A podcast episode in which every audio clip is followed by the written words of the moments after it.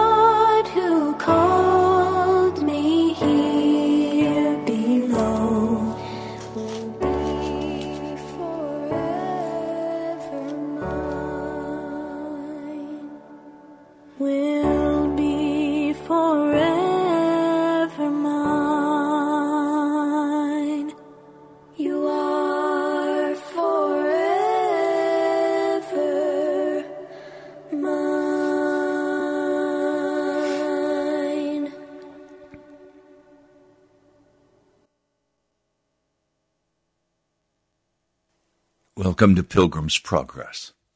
I'm Ray Greenley from the National Prayer Chapel. Matthew, the second chapter.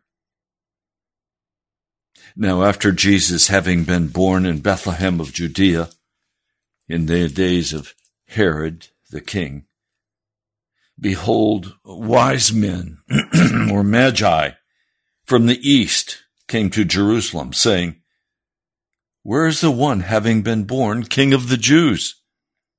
For we saw his star in the east, and we have come to worship him. Now Herod the king, having heard it, he was thrown into confusion, and all of Jerusalem with him. And so, having called together all the chief priests and scribes of the people, He was seeking to learn from them the place where the Christ is born. And they said to him, In Bethlehem of Judea, for thus it stands written by the prophet. But you, Bethlehem, O land of Judah, are by no means least among the rulers of Judah. For out from you will come a ruler who will shepherd my people Israel. Herod, having called the wise men secretly, found out from them exactly the time of the star's appearance. And having sent them to Bethlehem, he said, after having gone, inquire diligently concerning the young child. Then when you may find him, you must report to me, that I also may come and worship him. And after having heard the king, they departed. And yet the star which they saw in the east was going before them, having, having led them till it stood over the place where the young child was born. And after having seen the star, they rejoiced with extremely great joy. And having gone into the house, they saw the young child with Mary his mother, and having fallen down, worshipped him. And having opened their treasures, they offered gifts to him, gold, frankincense, and myrrh. And having been divinely warned in a dream not to return to Herod, they returned by another way to their own country.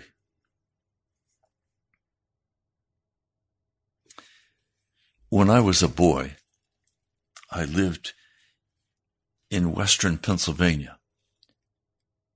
We lived right beside the great Shenango River, a broad, deep river, but with sandbars and a wonderful place to play.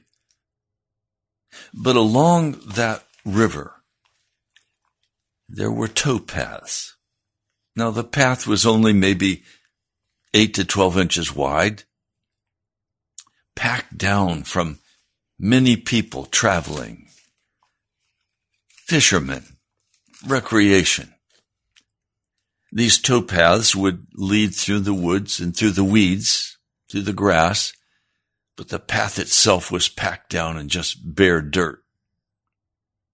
We would walk down those towpaths in our bare feet. And then we would come to a broad open space that opened onto the river and there would be two or three wooden forks that they had found in the woods to rest their fishing poles on. And then the towpath would continue on down the path to another fishing spot. You know, I've thought about that many times. Life's a lot like that. We go down these narrow, hard beaten paths that we've traversed so many times. And then we come to our fishing spot. We come to where we work or we come to where we play. And then we get back on our narrow, hard beaten path and again, we make our way down through the, the grass and the woods and the, these wise men, they left the hard beaten path. They'd never been to Jerusalem probably before this. They'd certainly never been to Bethlehem, that dirty little town in a far off place? What was there in Bethlehem? But that's where they had to go to register. So Mary and Joseph went there. In Judea, they were from Galilee. And these wise men or magi traveled quite a distance from the east. I don't know exactly where in the east, Persia, what we would know as Iraq. They had to come all the way around the desert. You couldn't cross directly. It was a, it was a considerable, considerable trip for them. It was not on their beaten path. It was not according to what they were normally used to doing. Now I want to say something very directly to you today. You are going to have to leave your old, hard beaten habit ways if you're going to find Jesus. You will not find Jesus at your normal fishing spots. You will not find Jesus in your normal watering spots. You're going to have to go off the beaten path if you're going to find Jesus. Most people find it too inconvenient. And some are just flat out afraid. They don't know what they're getting into. Well, there's a passage of scripture. Actually, the book of Hebrews takes two chapters out of this precious book, two full chapters to talk about this.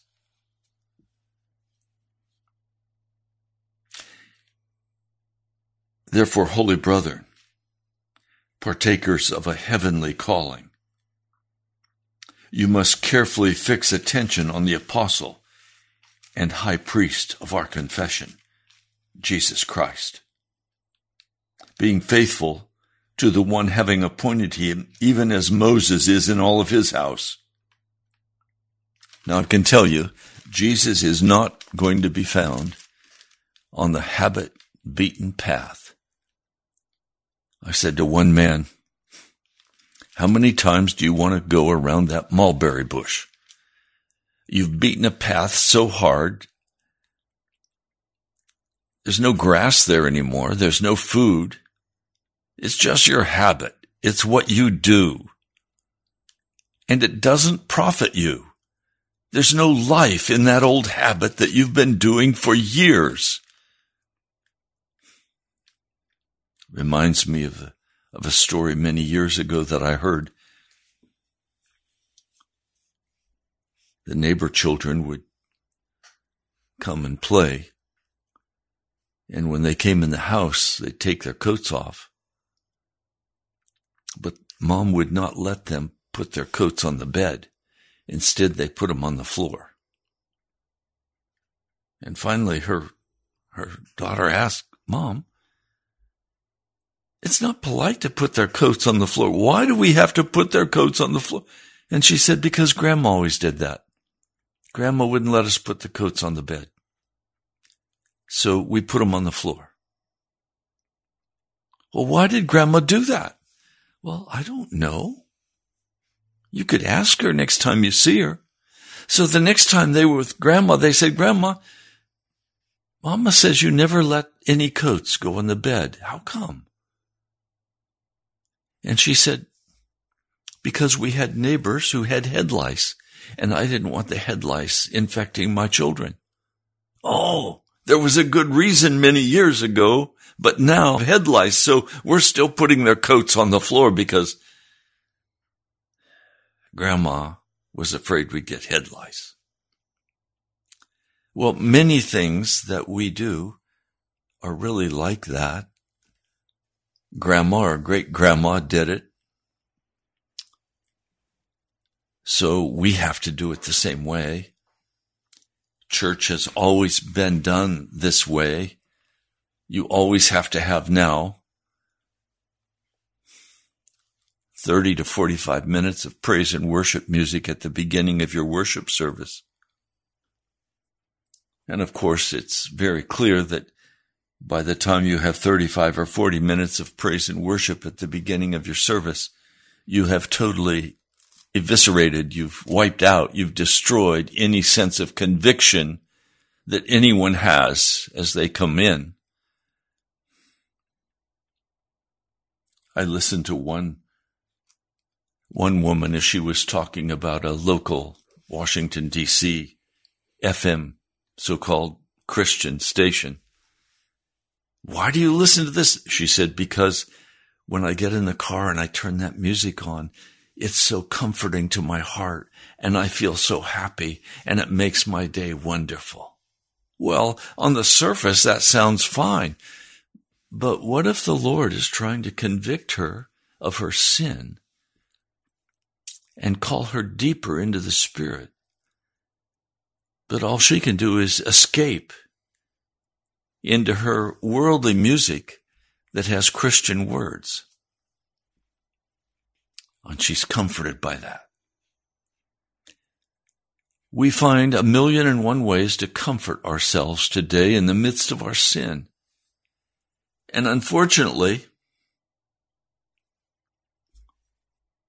it allows us to escape the Holy Spirit now, can I tell you, I don't want to escape the Holy Spirit ever again.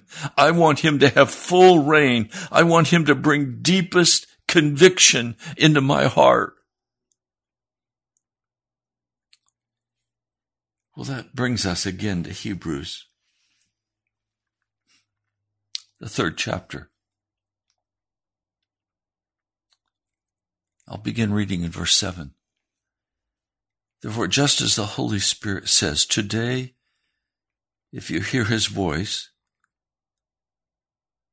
may you not harden your hearts as in the rebellion, in the day of temptation in the wilderness, where your fathers tested me and provoked me, and yet saw my works for forty years.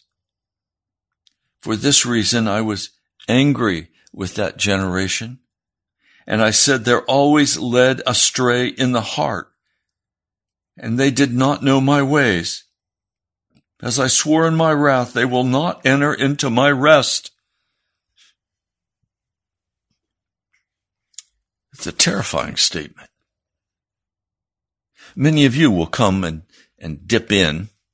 You'll listen to a few minutes of the broadcast and then you're on your way to your busy life, your hard, packed down trails. It never occurred to you to just pull over on the side of the road and and listen to an entire broadcast and let the arrows of the Holy Spirit pierce your heart and weep before Almighty God and release the Spirit of God to have his way with you. No, you have that packed down path you've got to go down because you might lose that fish if you don't get to the fishing hole on time. Ah, we're in such trouble in the American church. And I'm in such trouble. And can I be so bold? You're in great trouble too. Because we lack the conviction of the Holy Spirit for the work of the gospel. We lack the Holy Spirit's conviction of the old paths that we've been packing down for years. But we are like Revelation, it says in the third chapter, we're, we're rich and increased in goods. We're in need of nothing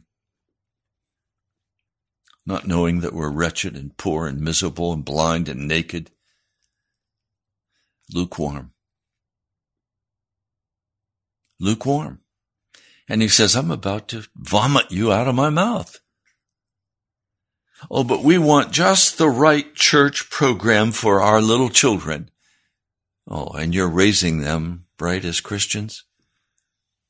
So many parents I know who are wanting their children to be Christian, but they fully put them into the atmosphere of the world, even in the church.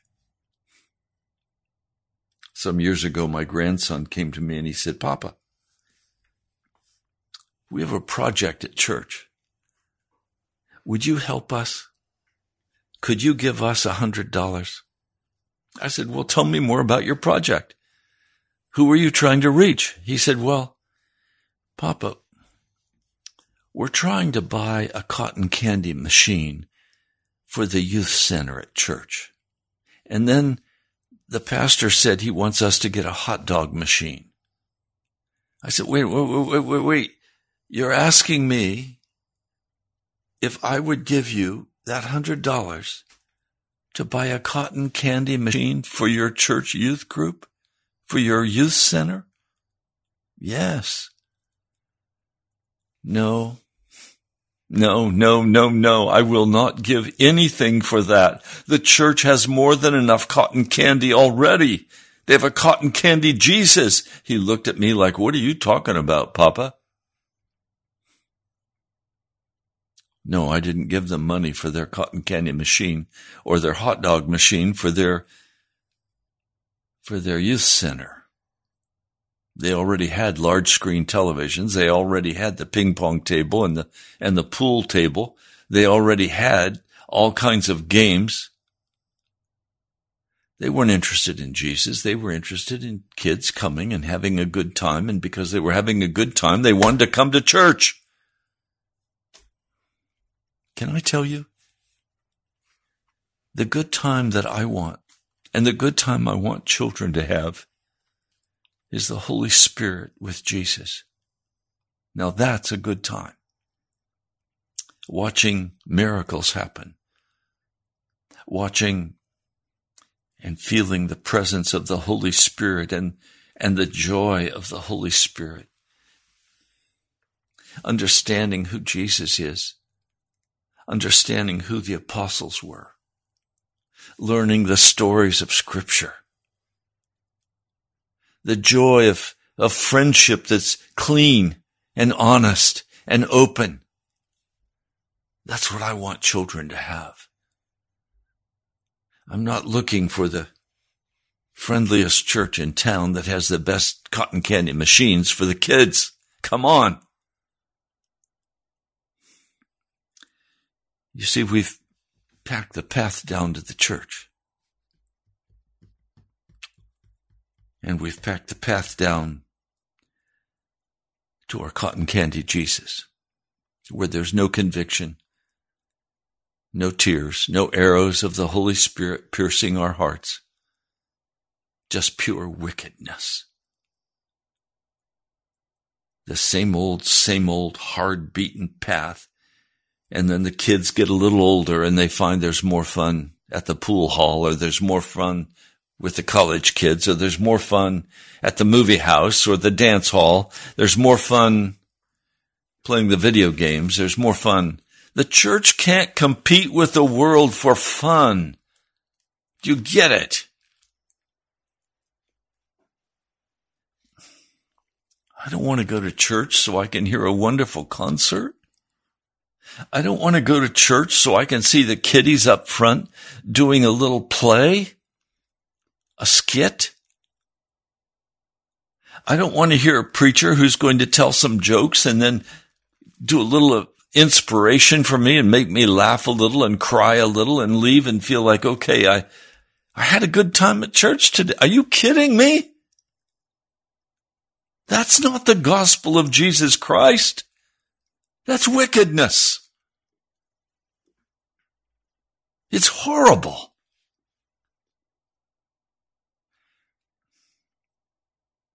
I want to hear the voice of Jesus. I don't want my heart to be hardened. I don't want to walk in the same old, same old path that I've walked in for years. I don't want to go into church and have everybody laughing and talking and then the praise and worship team starts or the choir starts and you have a welcome and then you have special music and then you have a scripture reading and then you have and then you have and then you have and then you have and then you go home. Are you are you settling for that? I'm not. You come to the National Prayer Chapel, we're a small group, but you don't know what's going to happen because nothing is scheduled. It's in the hands of the Holy Spirit. So we might pray for an hour. We might pray for 10 minutes. You don't know. It's the Holy Spirit. We wait on Him. We hear a very straight word. We sing some hymns, some old fashioned hymns. We come to worship, to open our hearts to Almighty God and say, please come and disturb our packed down paths and let us come to a new place with you, Jesus. Open for us an understanding of who you are and what you expect and bring into our hearts a deep sense of conviction, conviction of our own condition and a conviction about the lost and the dying. When was the last time you wept? You wailed before God over the spiritual condition of someone in your family or someone at work or a friend. Well, when was the last time you even cried? Some of you have not cried in years. Your heart is hard as cement. The emotional response of tears just hasn't been there for years for you. Hard, packed down, dry, empty. Run down your little hard packed paths to your first fishing spot. If you don't catch something there, okay, I have some other fishing spots.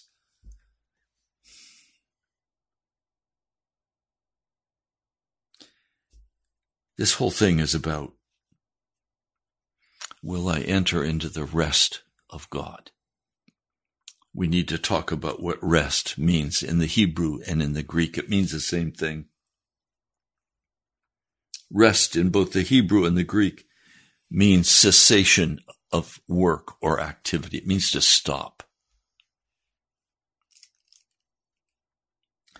And after we stop, rest has an even deeper meaning, and that is a place of repose.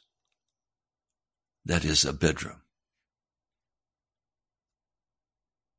We are invited to enter into the very bedroom of God. Now, you probably have heard before in the Greek the word know, K N O W. That word is the same word used in the Greek for intimacy between a husband and a wife. It's used also about our relationship with God that God wants to know us and he wants us to know him. And this happens in the place of intimacy where we don't harden our hearts. We go off the beaten path that we have built up and we search out Jesus and we seek him with all of our hearts. You're not going to find him sitting in front of the television. That's one of your fishing spots. You're not going to find him buried in a video game. That's another fishing spot. You can sit there and maybe have a beer and laugh and talk and play your game. You're not going to find Jesus there. You're not going to find Jesus sitting in a normal American church with its shallow entertainment. You're not going to find Jesus there. He's not there. He left. A long time ago, he left. Most of the church in America is devoid of the Holy Spirit. He was grieved. He left a long time ago. You're not going to find Jesus at your job. It's another watering hole. You're not going to find Jesus there. Where are you going to find Jesus? You're going to find Jesus in his bedroom. You're going to find Jesus as you read the word, as you fast, as you pray, and as you go to a place and listen to teaching that convicts your heart and confronts you and calls you to a place of conviction and action in the name of Jesus, to a place where you are called forth to leave your sin and to walk clean before Almighty God, a place where you are taught how to have a pure heart, a pure mind.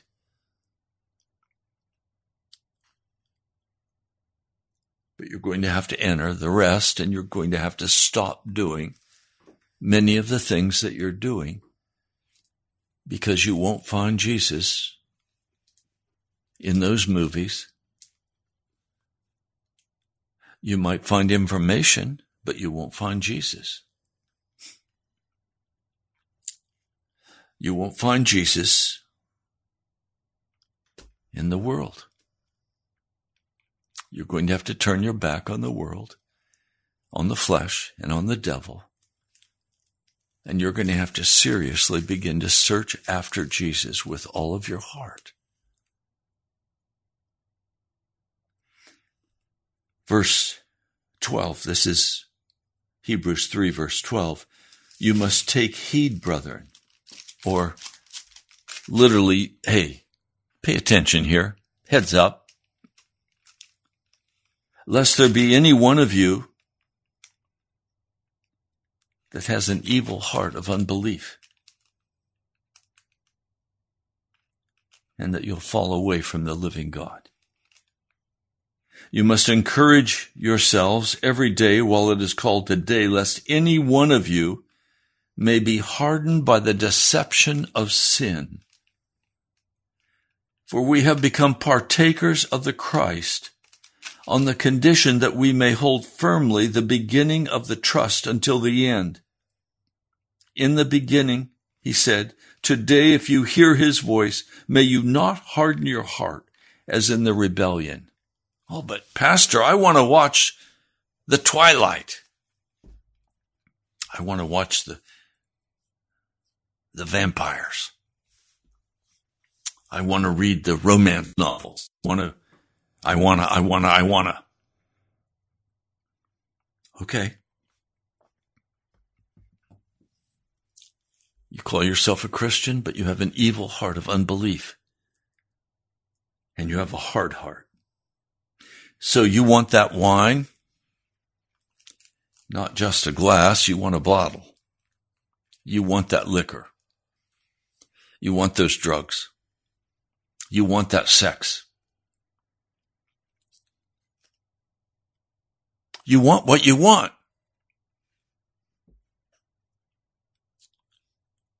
you won't find Jesus there.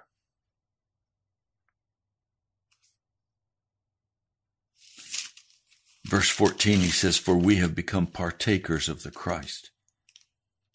Do you remember Jesus said, My body is real food and my blood is real drink? Well, the writer of Hebrews is saying, For we have become partakers. In other words, we're eating of the Christ. if, on the condition of, that we hold firmly what we had at the beginning of trust in Jesus until the end. Today, if you may hear his voice, may you not harden your hearts as in the rebellion. For some, having heard, rebelled. But not all the ones having come out from Egypt by Moses. Now with whom was he angered for forty years? Was it not with the ones having sinned, whose dead bodies fell in the wilderness?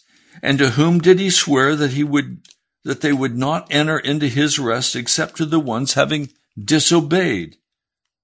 Now we see that they were not able to enter in because of unbelief. I want to talk to you about that. I've had to ask myself this very serious question that I shared last week with you, and that was where do I rest? And historically, I've rested in the reading of Christian books. There was a time when I rested in science fiction books. I no longer go to the science fiction books. I've left those, but I can easily begin to read a self-help book, a Christian based book, because I want to know what they're saying. Or I can read theology. That's for me a, a resting place. Or I can go to the internet and I can watch certain people that I appreciate and even some that I don't appreciate and watch their YouTube videos. I can waste a lot of time looking at the news. I can waste a lot of time just socially talking with people. I can waste a lot of time being concerned about the house, taking care of it. I find places to rest. Well, I've had to go through all of those and basically cut them off for the most part so that they're no longer my beaten path to where I feel comfortable and can rest.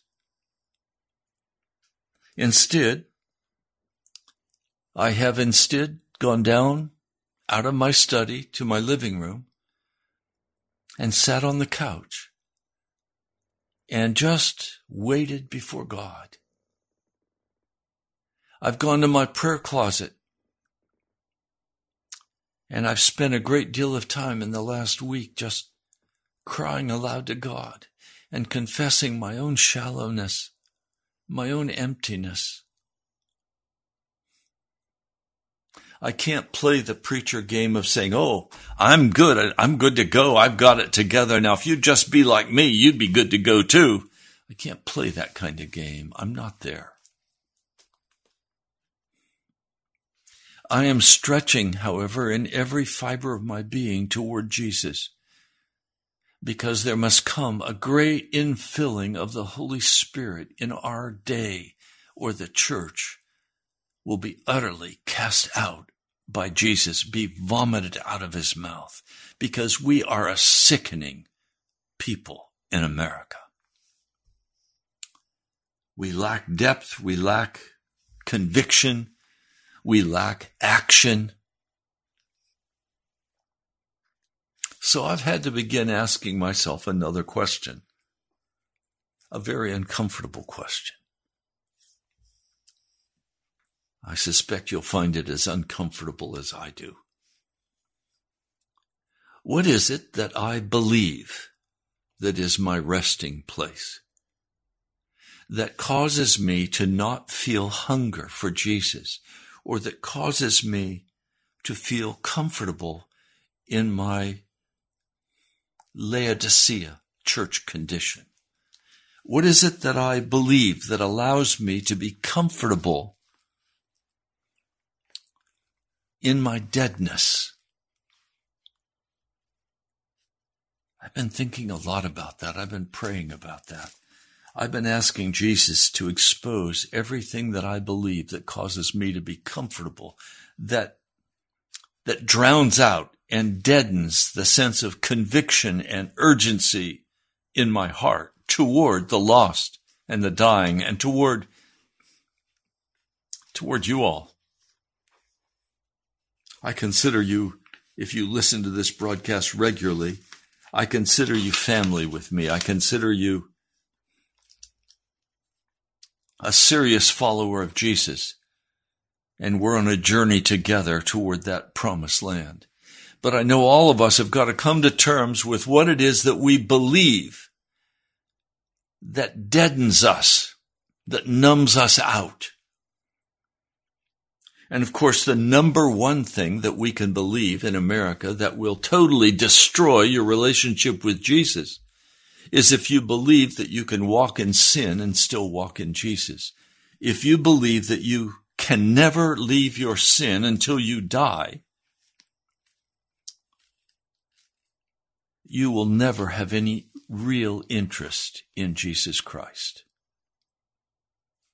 And the result of that will be you will have no conviction in your heart. We have to recognize that we are on probation. Pastor, are you saved? Yes and no. Yes, I'm walking clean before God, but no, my time of probation has not yet come to a conclusion. My late wife, I miss her desperately, but you know what? She's blessed because her time of probation has ended and she ended in victory with a shout of praise to Jesus. I haven't come to that yet. So am I saved? Yes and no. I will not consider myself saved until I am taken up in the clouds of glory with Jesus, either as I die from this earthly body or he brings me into himself at the second coming.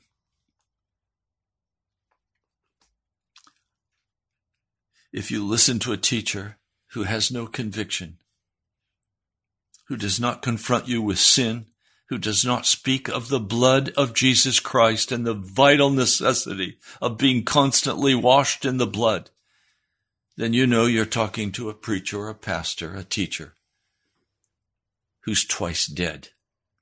They're just wonderful humanistic beings, but they're not saved. They're not on their way to heaven. Because they would comfort you in the midst of your sin. They would love you in the midst of your sin and never shoot an arrow one time at your heart and say, please, please reconsider your position with Jesus.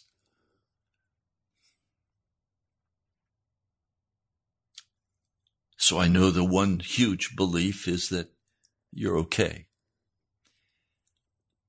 And you know what?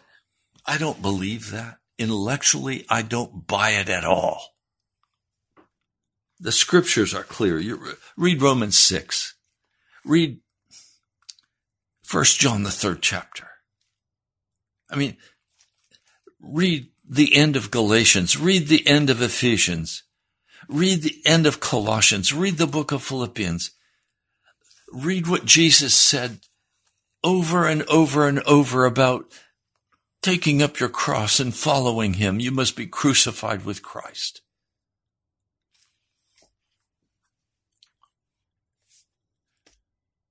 That one lie will take many to hell.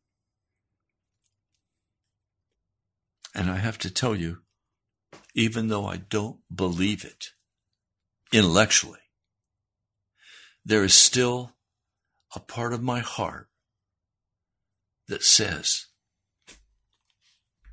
I'm okay. And it comes out of when I was at seminary and shortly after a book came out, psychobabble book. I'm okay, you're okay. Well, no, we're not okay. We're sinners in need of grace. And we have to leave our sin and be washed in the blood and be made righteous. And we, we somehow, because we've been on this hard, packed down, habit burden path for so many years, we're comfortable on that little path. We know how to get to the next watering hole. We know how to make our living.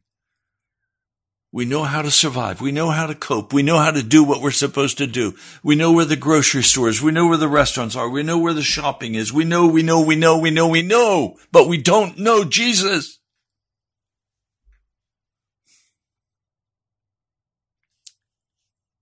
So, because I know all of these things and I'm comfortable with those things, it's real easy for me to just be comfortable. I was in seminary. I was developing a wonderful friendship with another young seminarian. We were studying Greek together and then we were studying Hebrew together. We were colleagues.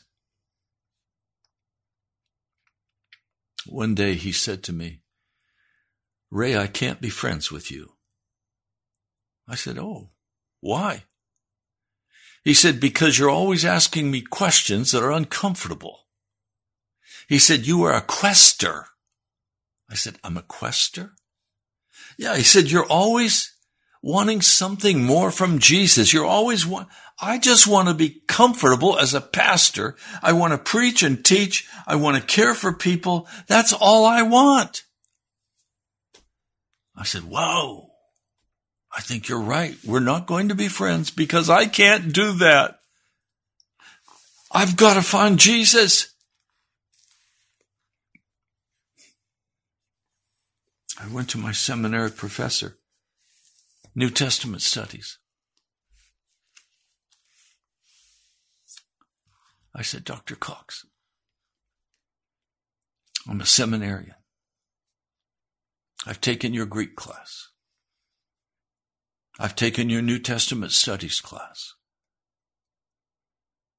But somehow my heart is still not right with Jesus. Can you help me?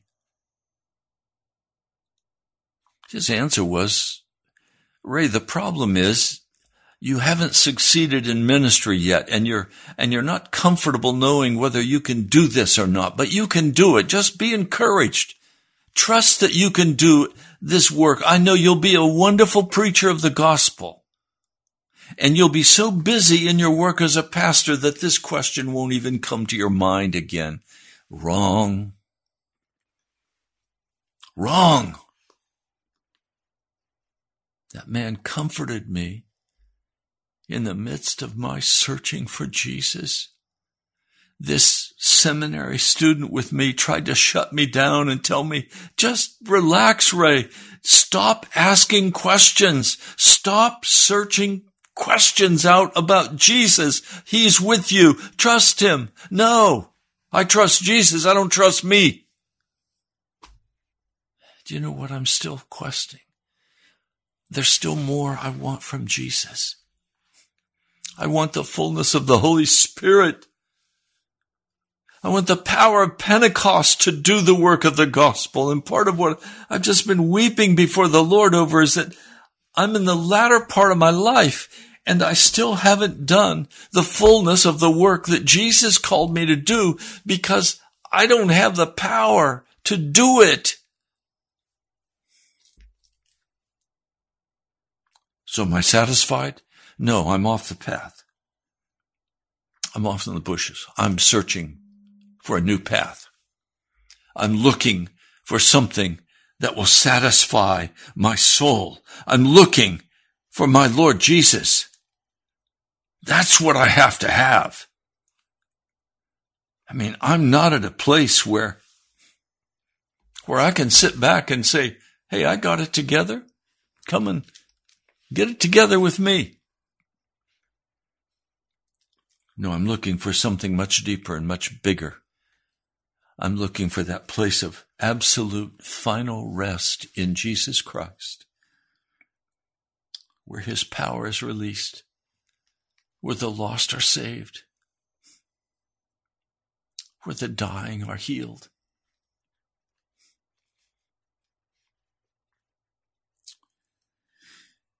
Well, you've been listening to Pilgrim's Progress. I know we're just about out of time today for this broadcast.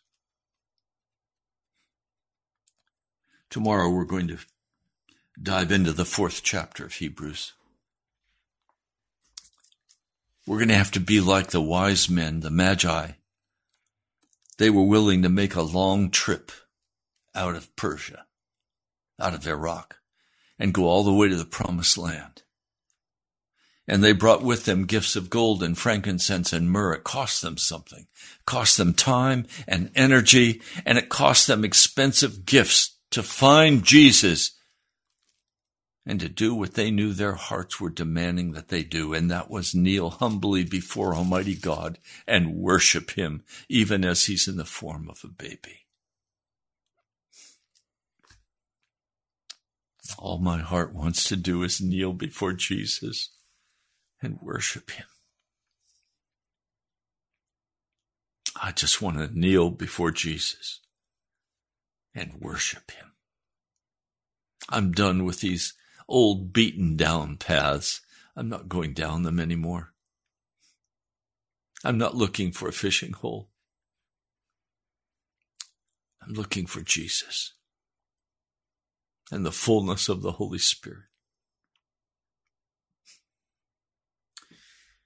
If this broadcast has been helpful to you and you'd like to share in the expense of this broadcast, and I thank each one of you who has done that.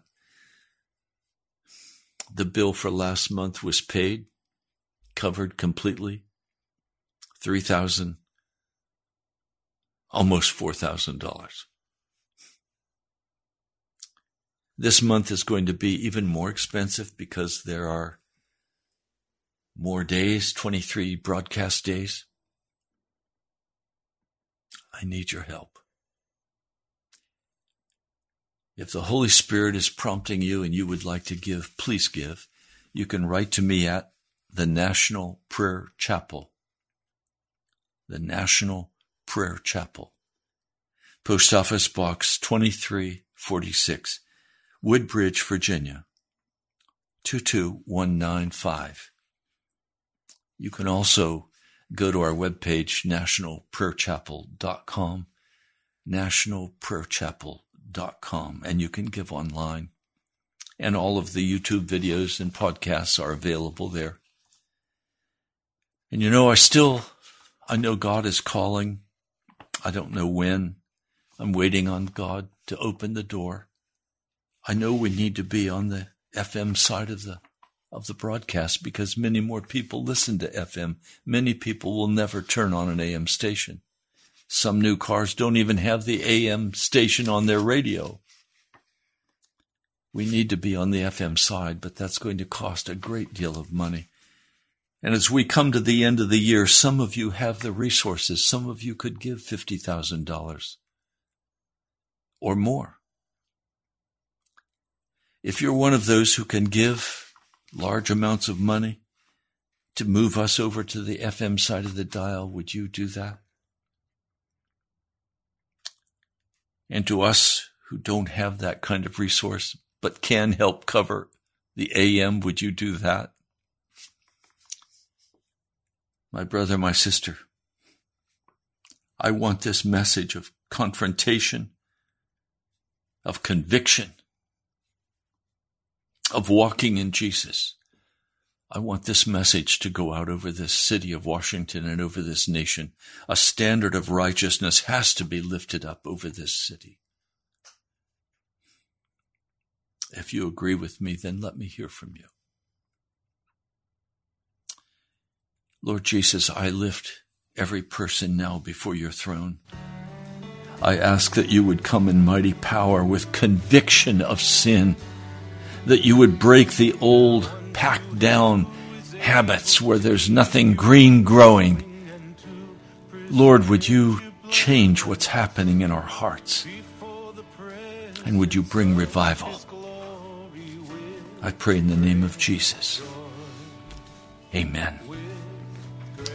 God bless you, my brother, my sister. I love you. I'd love to hear from you. I'll talk to you soon.